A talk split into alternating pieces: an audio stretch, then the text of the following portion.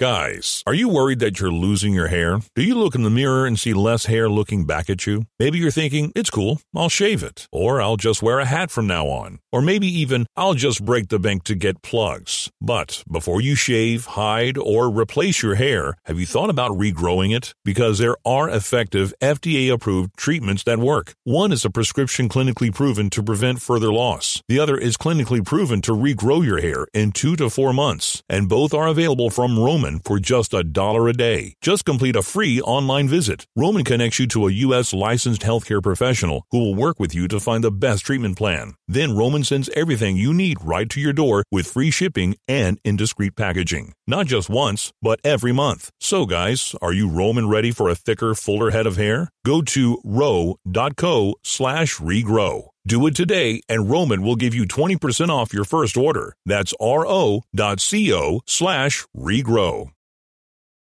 This is the happy hour. You guys going to happy hour? Coming at you live from the heart of Lincoln, America.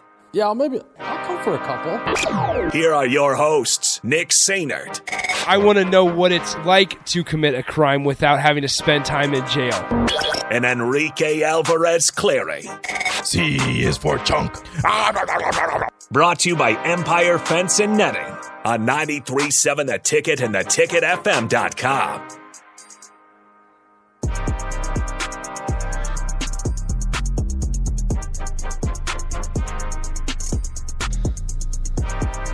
Welcome in. Happy Thursday.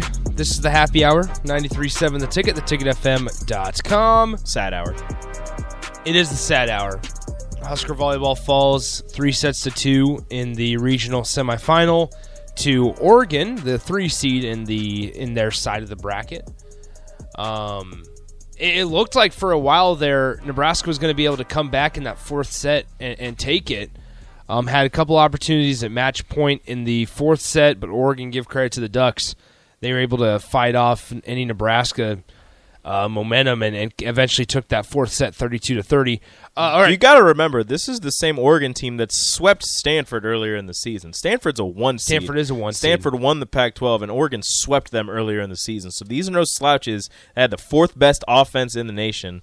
Uh, the Pac 12 freshman of the year, who my goodness, did she have a game? Uh, Mimi Colyer, 26 kills, 71 attempts, Mm-hmm. eight errors. She hit 254 and also had 13 digs. So she's a true freshman playing all six rotations. It's impressive. Yeah, it is. As always, 402 464 5685, the Honda Lincoln Hotline, the Sartor Hamann text line. Both those open for you guys the entire show today, as well as the Sartor Hamann Jewelers video stream, Facebook, YouTube, Twitch, and Twitter. Um, you guys can get incorporated into the show that way. Plenty of stuff to get to. We'll talk Husker volleyball. Husker basketball had a tough loss. Husker men's basketball, I should I should be specific, had a tough loss last night um, on the road at Indiana. They lose 81 to 66, I believe was the or 65 was the final score on that one. Um, 81 65. You are 81 65, a 16 point loss at uh, Assembly Hall. Tough one. They lose Sam Griesel minutes before the match or before the game begins. Uh, they we realized Send him that- back to the hotel. yeah, I realized that Sam Griesel was going to be inactive last night, so that's tough. And, and it really took a while for Nebraska's offense to get going and get into any sort of a rhythm last night, just because when you don't have Sam Griesel out there facilitating the rock, and also Sam provides the ability to kind of start backing down some guys in the paint. Um, and then kick it out, and Nebraska's offense can run that way. It was tough for Nebraska to generate any sort of offense. However, Husker women's hoops had a big win last night over Wisconsin. They they handled the Badgers uh, pretty easily last night um, through four quarters. So Rico is there, so we'll, we'll get his thoughts on that as well. Um, but once again, Honda Lincoln Hotline, Sartor Hamann text line 402 464 5685. The Honda Lincoln Hotline, the Sartor Hamann text line. Um, Cubsker says this on the text line. I apologize, Husker Nation. I watched the volleyball match, and yet again, I jinxed the team. I still have officially never watched the volleyball team win while viewing, so feel free to place the blame on me. Damn it, Cubsker. Just like that. You know that better simple. than that. Don't watch.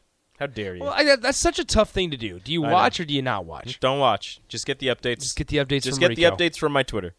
Yeah, just give the updates from uh, Rico. Uh, so Willie says this. Let's talk. We can talk Husker men's basketball here in the first segment. Then we'll kind of dive into in the in the second segment Husker women's hoops and then transfer portal stuff uh, because it, it, there is some news, some news there on some visits this weekend for Nebraska. There's a big one from Rhode Island, and you might hear Rhode Island and go, Ugh. but Rhode when I Island. when I say it's an offensive lineman who allowed one sack in over 500 snaps last year, then you you might be a little more interested. So men's basketball last night. Willie says this. I'm giving the, the hoops team a mulligan. Well, I, I think what, what was going to be so interesting this season, and I said this last night while I was kind of watching the uh, watching the highlights and, and getting updates from Twitter, is that this team is is a is a program that might actually be able to compete with some guys, and they showed it last night. That's one of the more fascinating things as we go forward here to see how this team responds to not only being competitive against some of the top teams in the country, but also being able to maybe squeak out some wins. Like Nebraska beats Creighton on Sunday, a team that nobody expected Nebraska to beat. They were supposed to Um, get run out of the gym. They were supposed to, yeah. I mean, they were 14 and a half point underdogs going into it, and Nebraska ends up beating them by 10. I mean, that's a 24 point differential compared to the spread, right? And, what everybody else is expecting, what Vegas, the odd makers, are expecting. Mm-hmm.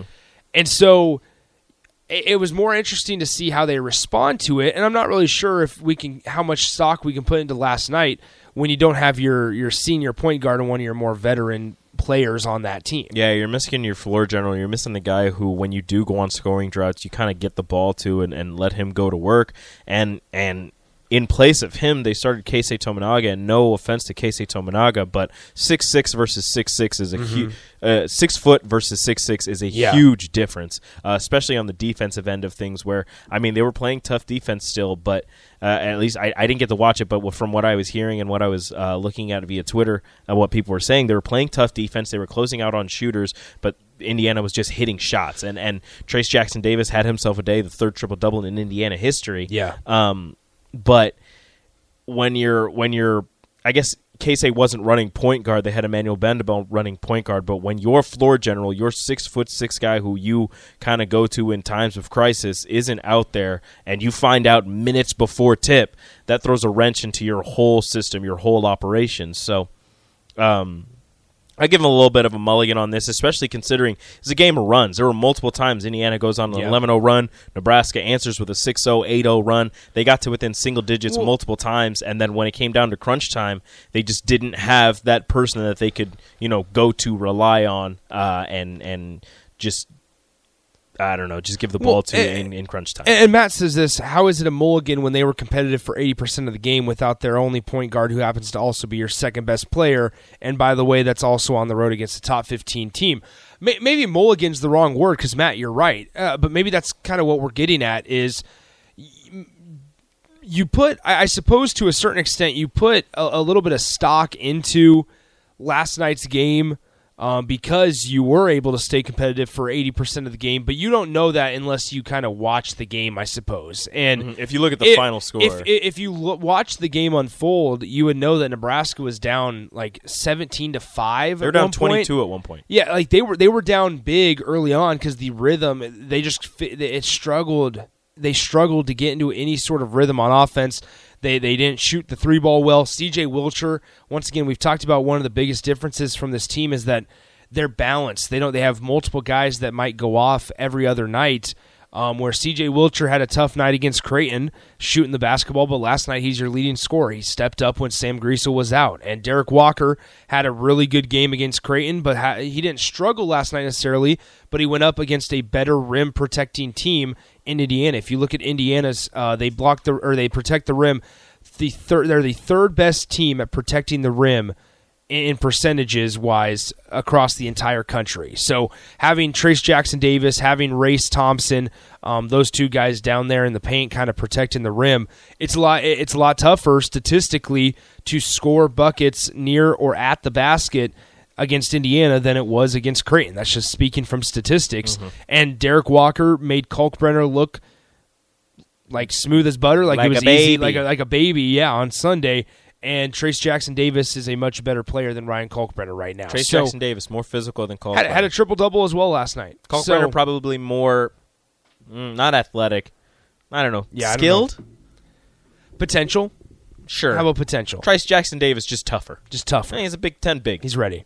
So anyway, um, yeah, I mean, put some stock into it because Nebraska, f- considering the circumstances, played well enough to stay competitive in that game. And that's why I guess when we opened this segment, I was like, listen, Nebraska, it's going to be interesting to see how they respond, how they respond to lose or, you know, winning against Creighton, then losing against a top 10 team or top 15 team, I guess, last night in Indiana, who lost at the rack against Rutgers, which, by the way, um, rack is a very difficult It's not the rack to play. anymore. It they can- called it something else. It is, but it's something new, It's but it's the, uh, rack. Rutgers Athletic Complex. They call anymore. it they call it the rack on the on the broadcast last night. Oh, okay. Then it's still the rack. So it's still the rack. But anyway, um, it- they lost at Rutgers, which is a tough place to play. And Rutgers also has had Indiana's number the last couple seasons. If you look at that, Indiana struggled to Very beat, weird. beat the Scarlet Knights. However, um, now Nebraska gets another opportunity. Here they are against top five Purdue. Fourth ranked Purdue comes into to PBA and into Lincoln on Saturday. That game, I believe, is at 1.15 p.m. is when tip off is. It's a doubleheader of Husker men's basketball in the afternoon, and then Husker women's basketball hosts Samford at 7 p.m. that night. So if you uh, want to just stick around for a little double hoops action, you're more than welcome to. Obviously, at Pinnacle Bank Arena. But here we go. I mean, Der- Derek Walker, you're no time to- off. You're starting to enter the gauntlet. Yeah, no time off. You have Kalkbrenner, Jackson Trayce Jackson, Davis. Trayce Jackson Davis, and then Zach Edey now. So it only gets harder. Um, Nebraska will have kind of a, a small, not break or, or a bye game in there, but it's a, a game against Queens, who is a, a new Division One team They're like seven from and two from North Carolina. on their in their first season in D one. Yeah, that'll be in the Battle of the Vault, and then it's right back to Big Ten play the following games, and uh, you're into that gauntlet that is the Big Ten Conference. So something that Nebraska's just going to kind of have to keep in mind down the road, and, and Nebraska will you know try to navigate their way. Uh, through the the grueling schedule, but all right, let's go ahead and take a break. When we come back, let's talk a little bit of transfer portal stuff. Um, I'll have to bounce out of here a little bit earlier since it is a Thursday for the final time this semester He's got to go to class. final He's a time. youngin. It's the final time this semester, so we're okay. Um, but I gotta go do a final presentation at two o'clock. But anyway, right. let's uh, go ahead and go to break. When we come back, we talk transfer portal, um, talk about the visits of, of guys. Also, a very interesting and and newly relevant program just paid Malachi Coleman a visit. We'll tell you who it is um, after the break on the happy hour. Follow Nick and Enrique on Twitter at Nick underscore Sainert and at Radio Rico AC. More of Happy Hour is next on 937 The Ticket and theticketfm.com.